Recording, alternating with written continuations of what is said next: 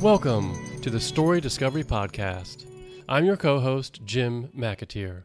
Coming up, you'll hear a new story from our free online publication, Etched Onyx. Please join me and co host, Kevin McMahon, after the reading when we talk with the author about their work and all things writing and otherwise. This podcast and all related materials are a production of Onyx Publications. All stories are copyright 2021, all rights reserved. Hey, podcast listeners! Before we begin, we're excited to let you know that Onyx Publications and the Story Discovery Podcast has been featured in the LiveWriters.com newsletter. LiveWriters is the hub for finding podcasts about books, about writing, and about publishing. Check out our interview, and while you're there, don't forget to sign up. Now, on to the story. Today's story is Sense of Taste, written by April Bailey and narrated by Melissa Collings. Settle in and enjoy. Sense of Taste by April Bailey. Lauren quickly reverted, pressing her back against the end cap of Ritz crackers and buy one get one cans of soup. It had been two years since she'd seen him, yet here he was, in her grocery store, blocking her path to her favorite potato chips, kettle brand jalapeno. They were the only reason she was here. She peeked around the corner to her right, hoping her eyes had deceived her. Nope. She sighed. An electronic shopping cart beeped its cautionary tune of reverse, interrupting Lauren's thoughts. However, it was the driver who diverted her attention from the situation at hand. Lauren! An elderly, overweight black woman with bright yellow horn rimmed glasses yelled from her seated position. Lauren, is that you? Hey, Miss Bonita. Lauren skirted further away from her taste bud's stubborn desire and into the next aisle to quickly oblige her guest. How are you doing? she said slowly, to emphasize that she was lowering her voice. She was grateful her former neighbor got the hint. Oops, sorry, Miss Bonita replied, and fiddled with her ear. I done lost one of my hearing aids and figured I'd just turn this one up. Guess that was too much, she cackled. But I do all right for a old woman. You looking for somebody? She gestured with her head in the direction where Lauren was just hiding. Lauren pressed her lips together before answering unenthusiastically. Not exactly. Oh, I get it. This is about last time, ain't it? Excuse me? Lauren raised an eyebrow. The last time I ran into you here, remember? When I told you about she tapped the outer part of her basket twice. Lauren's bemused expression remained. Miss Bonita pressed on. The basket, child! About men and grocery shopping. Oh, right. I sure do. Lauren wasn't quite sure, but she knew to cut the conversation short, as Miss Bonita had the gift of the gab. Well, it was good to I'm serious about this now. Always check. Miss Bonita dropped her head and lowered her glasses so they hung to the tip of her nose. Yes, ma'am. All right, then. Ooh, child, you got me thinking about my Henry. I sure do miss my old Cinnabon. Lauren looked down at her watch. She hated being rude to her elders, but the clock was ticking. I should get go. Oh, one more thing. Miss Bonita snapped out of her nostalgic trance. I forgot to tell you about the spices. Spice is nice, child. Remember that. Spice is nice. All right, Lauren smiled. Well, take care, Miss Bonita. She hurried away, hearing a mumbled goodbye and multiple clicks as Miss Bonita fumbled with the cart steering before it hummed forward. Lauren's back was once again using the end cap as camouflage. She heard a giggle and nodded solemnly to a few customers who shot her strange looks. This is ridiculous, she thought, opting instead for a low key approach. She grabbed a can of soup, pretending to take great interest in the nutrition label. She peeked around the corner. He was still there. She could just wait for him to leave, but there was no telling how much longer he would stand there. His indecision drove her crazy. He used to stare at restaurant menus for what felt like hours as if they held a secret message, only to ultimately order the same thing every single time. She checked her watch again. Twelve minutes. This Is Us was coming on in 720 seconds and her DVR was broken. She had used the last of her mother's homemade bread to perfectly craft a cold cut sandwich that waited, lonesome for some feisty, crunchy companions. A sandwich was only as good as the chips paired with it, and her taste buds demanded a flavor dance that could only be ignited with this combo. Lauren cursed under her breath. Had she stuck with her initial dinner plan of spaghetti, she wouldn't be in this predicament. She rolled her eyes, exhaled, returned the can of soup she had been blankly staring at, then moved steadily down the aisle, passing the soda selections. She got closer and closer to Keith, or Kevin, or Kyle. She couldn't remember his name. She was certain she had the first letter right. K had moved closer to the shelves, his eyes lingering back and forth between the different chip brands. With dismay, Lauren realized he wasn't wearing his glasses. Not that it mattered, because he often squinted with them on anyway. Excuse me, Lauren said while reaching around him to retrieve her prize. Sorry, K replied, stepping aside. He glanced back at her, then smiled softly. Oh, hey, Lauren. He gave her a short, side armed hug. The hug wasn't expected, but its type was. Their hugs were always brief. The handful of kisses they'd shared never sparked. Hey, you. It's James. I remember. Hey, you is just an expression. Oh, sorry. You know I'm not good with expressions. Among other things, Lauren smiled politely at James and her eyes roamed. She took in his light green eyes, neatly trimmed goatee, the biceps evident in his long sleeved shirt, then back to the dimple in his chin that complimented him so well. She'd forgotten how fine he was. Maybe she should give him her new number. People can change, after all. Lauren was grateful she'd slipped out of her sweatpants and into jeans that hugged her slim figure. She crossed one arm over her blue tank top to show James that she too had been working out. His eyes left hers, moving downward before quickly looking back up. But not before she had noticed. Lauren grabbed one of her locks, twisting it around her finger. So, how are you?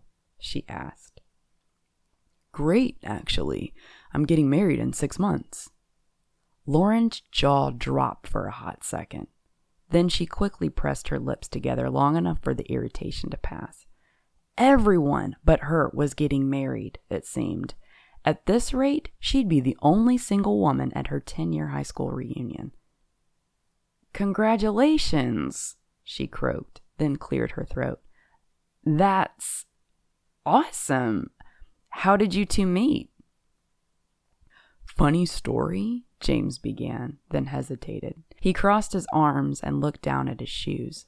After a few seconds, he exhaled and looked back up at Lauren. Remember how you stood me up at the Cheesecake Factory? His newly found directness both surprised and embarrassed her. She tried to redeem herself with a familiar lie.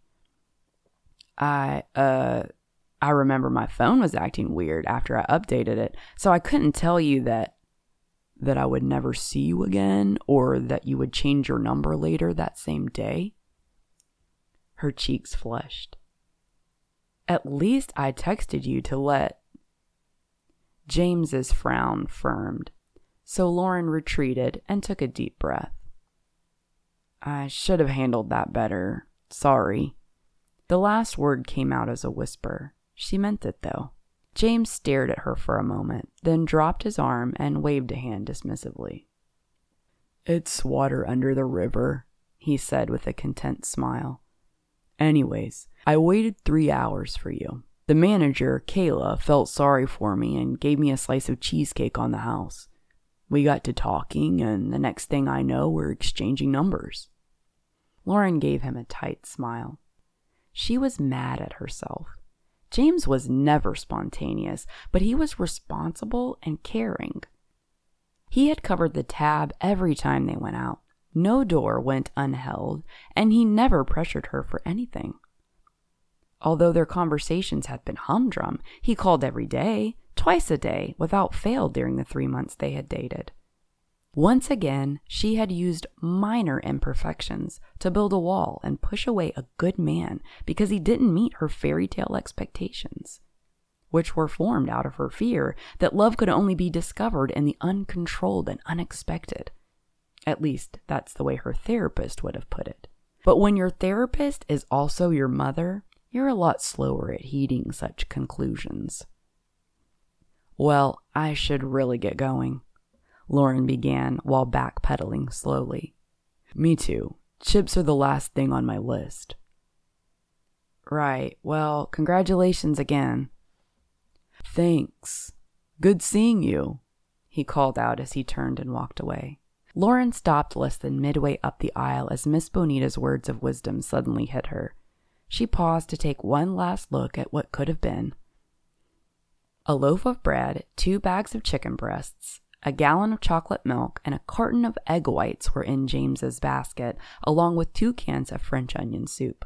Lauren admired him for taking advantage of the soup sale, but the egg whites and the chocolate milk were a cause for alarm. She couldn't recall him liking to bake or having any food allergies, so buying the egg whites was a sign that he liked to cut corners. If a man cut corners in one room of the house, he'd likely cut corners in another. Also, buying chocolate milk in such a large quantity was a proceed with caution sign of immaturity. No grown man needs that much chocolate milk. She gave him the benefit of the doubt as far as lack of seasoning purchase was concerned, hoping he simply had what he needed at home. However, what happened next told Lauren all she needed to know. James finally made a selection. He reached up, his hand wandering slowly from left to right before grabbing a bag of Lay's Classic, the lightly salted kind, and carefully adding it to his basket. Lauren turned, nearly jogging to the cash registers, laughing. She would have no regrets. James was still just as boring as the potato chips he was buying.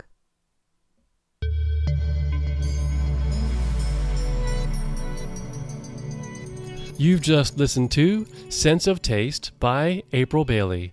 I'm Jim McAteer, along with co host Kevin McMahon, and we have April with us here to talk about the piece and writing in general. Welcome, April.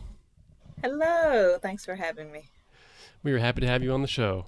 Well, I wanted to kick off with our first question, which usually relates to the story. And in this particular story, I felt like a lot of the readers, um, most people had a sim- would have a similar experience. Maybe not in a grocery store, but some event where they run into somebody that maybe they didn't want to run into. And so my question was, you know, this story kind of feels true to life. Are you drawing on personal experiences here? um, yes and no. So I think a lot of my fictional stories tend to draw on personal experience in some type of way. This story actually I wrote in 2019, I think is when I wrote the first draft. And it actually just started from a conversation I had with my sister.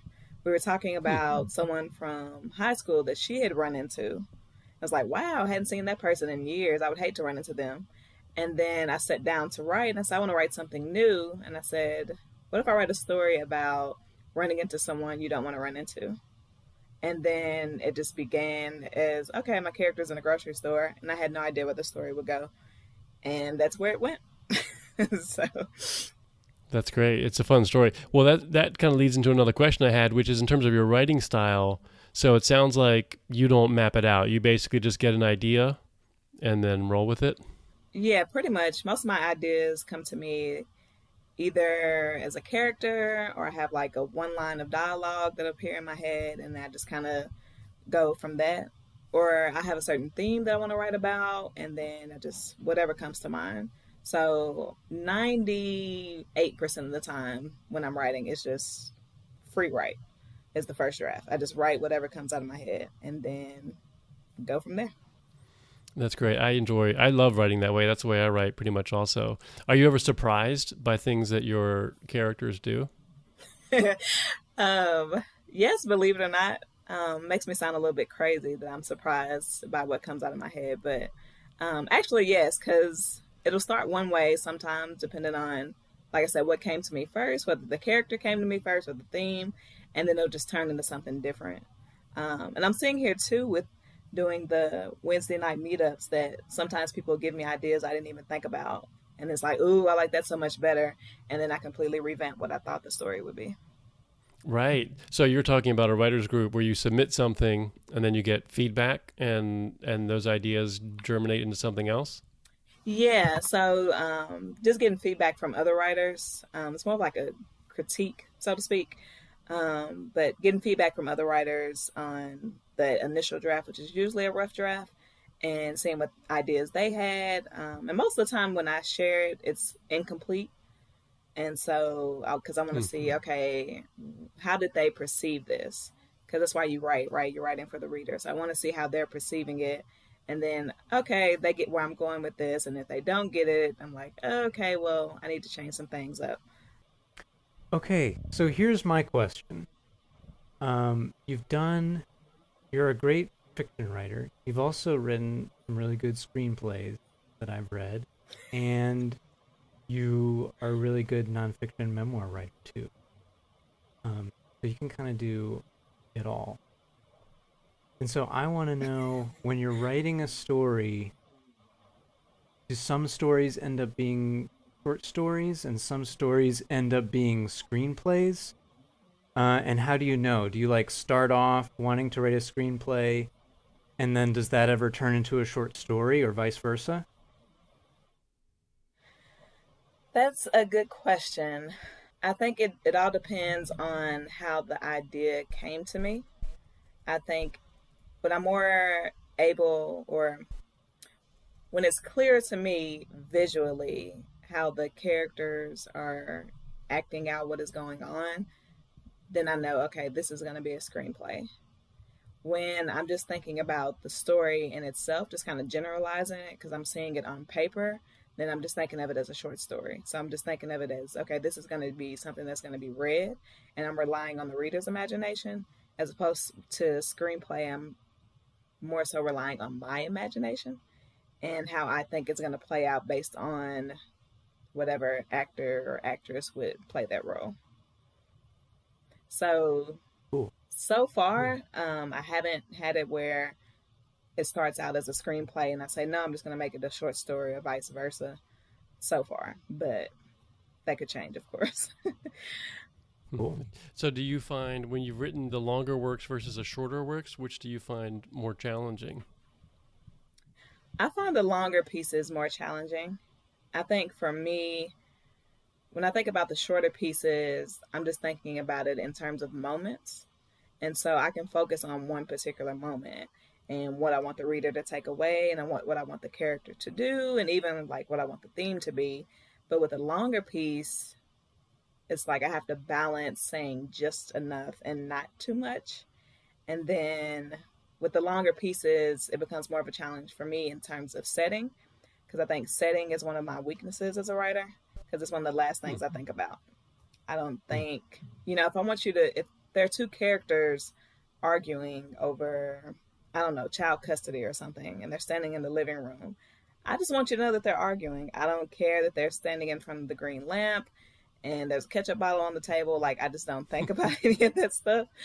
Um, but I'm starting to see where it becomes relevant, uh, which is interesting because with Sense of Taste, putting it in a grocery store like that just helped me so much. So I kind of cheated a little bit. But normally, setting is a challenge for me. I don't know why, but it just is. Yeah, now that I think of the other things you've written that I've read, a lot of it is focused on the character. And uh, weirdly, now that I think of it, a lot of characters are. Alright. There's a compliment in there somewhere, Kevin. I'll take it. Um, They're memorable. yeah, it's interesting. You described it. You said great fiction. I don't know if I would say my fiction was great. I think it's good. I don't think I'm great just yet, but I'm trying to get there. Well, humble, being humble's good too. So yeah, sure. yeah, and I agree that um, one of the things I liked about well, one of my favorite lines of your piece um, that was so relatable to me was when you know she's heading over there and she's remembering his trying to remember his name and she like recites these three names that start with the letter K or whatever and she calls him K at some point and then his name is not that and it's James or, or- yeah, anyway whatever. It was so funny um, and that's so relatable but the, the grocery store was a fun place to write and you say that's challenging. Um, what other aspects do you do you find challenging you know in terms of the dialogue or other parts of a story That's a good question. Um, for me, so I'll talk about the memoir a little bit. In terms of nonfiction, the challenge was transitions. Because with nonfiction, you can't just make something up. You can't just put in what you wanted to put in, going from one scene to the next. And so for me, transitions were a challenge because um, I want to hold the reader's attention and I want the story to flow. But like I said, I can't just make something up. I can't just throw something in there. Um, so I actually ended up relying on a lot of just reflection. Um, and that helped. And actually, that was probably the first time in my writing where I actually used reflection as a transition. So, so that was a, a new discovery for me. I'll probably use that going oh forward. so when you say reflection Mhm. you're talking about the you're talking about the character you know you're you're getting inside the thoughts of the character Right, exactly. Hmm. And then taking a, um, if you think about it in terms of um, the different types of shots with the camera, like medium, long, this is more of like a wide shot. And so when I'm doing the, the writing the scenes, is more of like a close up. Okay, like this is what's happening. And then I think of like the wide shot is okay, like this is how the characters are feeling. This is how they're processing what's going on. yeah I makes hope- sense that's great cool Okay, cool. I hope it made sense. Yeah, that makes sense to me. I wanted to ask you about literary agents. Um, if you've ever tried to have one, do you have one? Do you want one? Do you feel like you need one? Um, That's four Yes. questions. I'm sorry. Good. So oh semantics yes, no, no, and not anymore. Um, so I have tried to get a literary agent. I started querying in 2018, and then I stopped in 2020. Um, I've queried close to 30 agents, and all of them were a rejection. So that was fun. Um, but also too, it was it's part of the process right it's yeah, it's all part of the process, and it was the process that I appreciated, and I think I really grew as a writer because having to write, um, learn how to write a book proposal and different ways that you think about your book in terms of marketing, like really thinking about your book outside of the story, um, was an interesting challenge for me. But also too, it really made me constantly i'm constantly reminding myself like why did you write this? Why are you doing this? Why are you trying to get it published? And so after all those rejections and just thinking about that at the end of the day it was like it, it doesn't matter. I don't need an agent right? What i need is a book. What i want is a book. And that's to help to get the story out there. And so i did the querying thing simply because i wanted to try traditional writing writing excuse me traditional publishing um, and I thought that would be easier with an agent. But yeah, it didn't work out, and my patience has just thinned out as far as that process is concerned. So um, I'm doing a couple direct submissions where the publishers will take unsolicited submissions from writers, but those are smaller publishers. And I have a handful of those that I will submit to, and if they don't work out, then self publishing it is.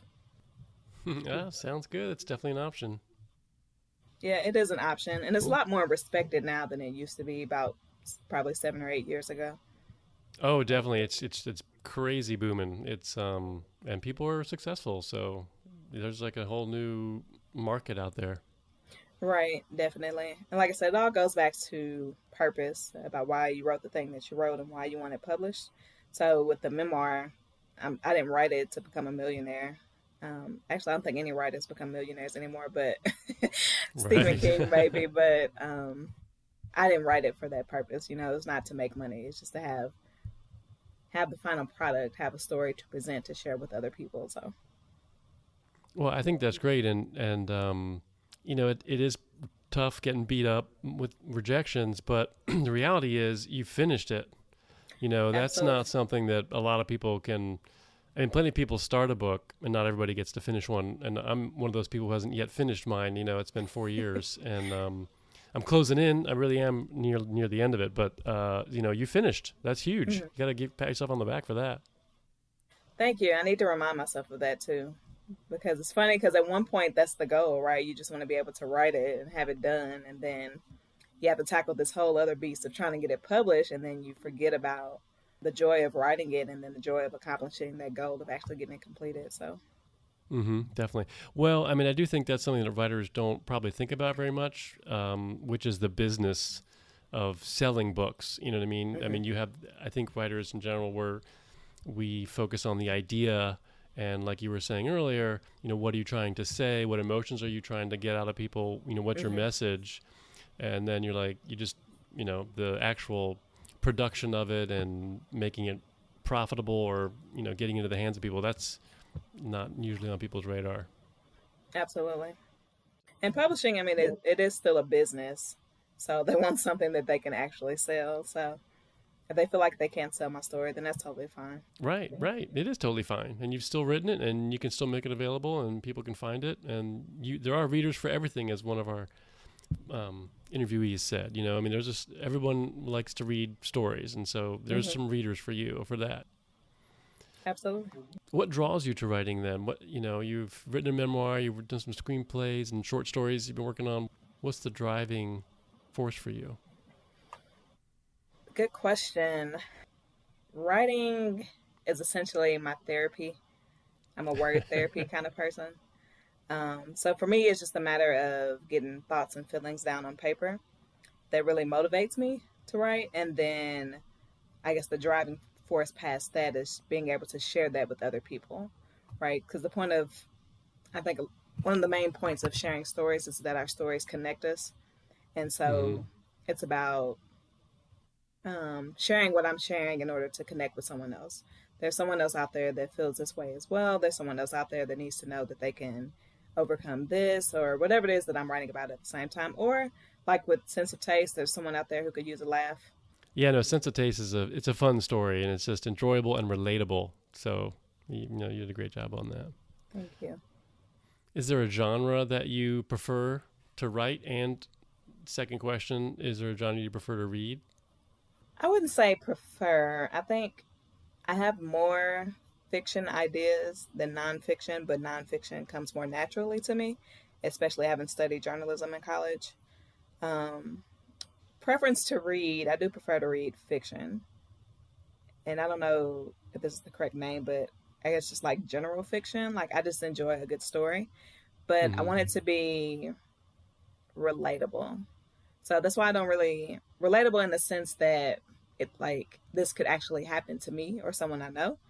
Um, I can enjoy a good fantasy story, but I don't regularly read fantasy simply because, well, partly because I'm jealous of the world building, which I can't do, and then also, um, I just I don't know, I just can't relate to it. I want something a little bit more realistic. Right, right. Well, the challenge with fantasy is you. I mean, you're still trying to tell tell a story about people and relationships and you know what happens to them and then you've got to build this whole world around it which you don't have to do if you're just people understand the world that you're living in already and you write a story about that. So uh, it definitely yeah, adds so, an extra layer. Absolutely. That's i tip my hat to those fantasy writers because i can't do it. I cannot. Uh, good stuff. I want to know um, if you think there's a connection between like the tools you got studying journalism and the way you write fiction? That's a good question. I would have to give that some serious thought. It's hard to say because I wrote fiction before I studied journalism and before. I even knew that I would study journalism. I do believe it's played a role some kind of way. I can't specifically say off the top of my head. And I think mainly probably just looking at from the viewpoint of journalism being like fact based. So you're constantly thinking who, what, when, where, and how. And so when I'm writing something fictional, I'm processing those questions, but it's not always a, a process that I'm conscious of. I'm just kind of doing it as I go, if that makes sense. So I know mentally totally I'm checking off that list in my head, but I'm not, it's like so ingrained in me that I'm not even aware that that's what I'm doing. Cool. I think that makes sense. I think that's an awesome okay. answer. yeah, that sounds great. Uh, it's interesting. I'm usually on the other side of the interviewing process. So, how are we doing? Y'all are doing good. okay. You're doing really good. Well, um, so what about reading? What are you reading right now? Um, funny enough, I'm reading a fantasy novel. that is hilarious. um, so um, there was this woman I connected with on Twitter, and she self-published a book, and I wanted to support her. So I bought the book over the summer last year, summer of 2020, and just never got around to reading it. My to read list is really long, but um, I told her I would give it priority towards the end of the year, and so I'm trying to finish it. I'm probably maybe two thirds of the way through it, um, and then I'll move on to the next thing on my list, which is an anthology. I believe is the next thing I'm supposed to read. Well, you have a supposed to read list. That's great. Not a want to read, but a supposed to read.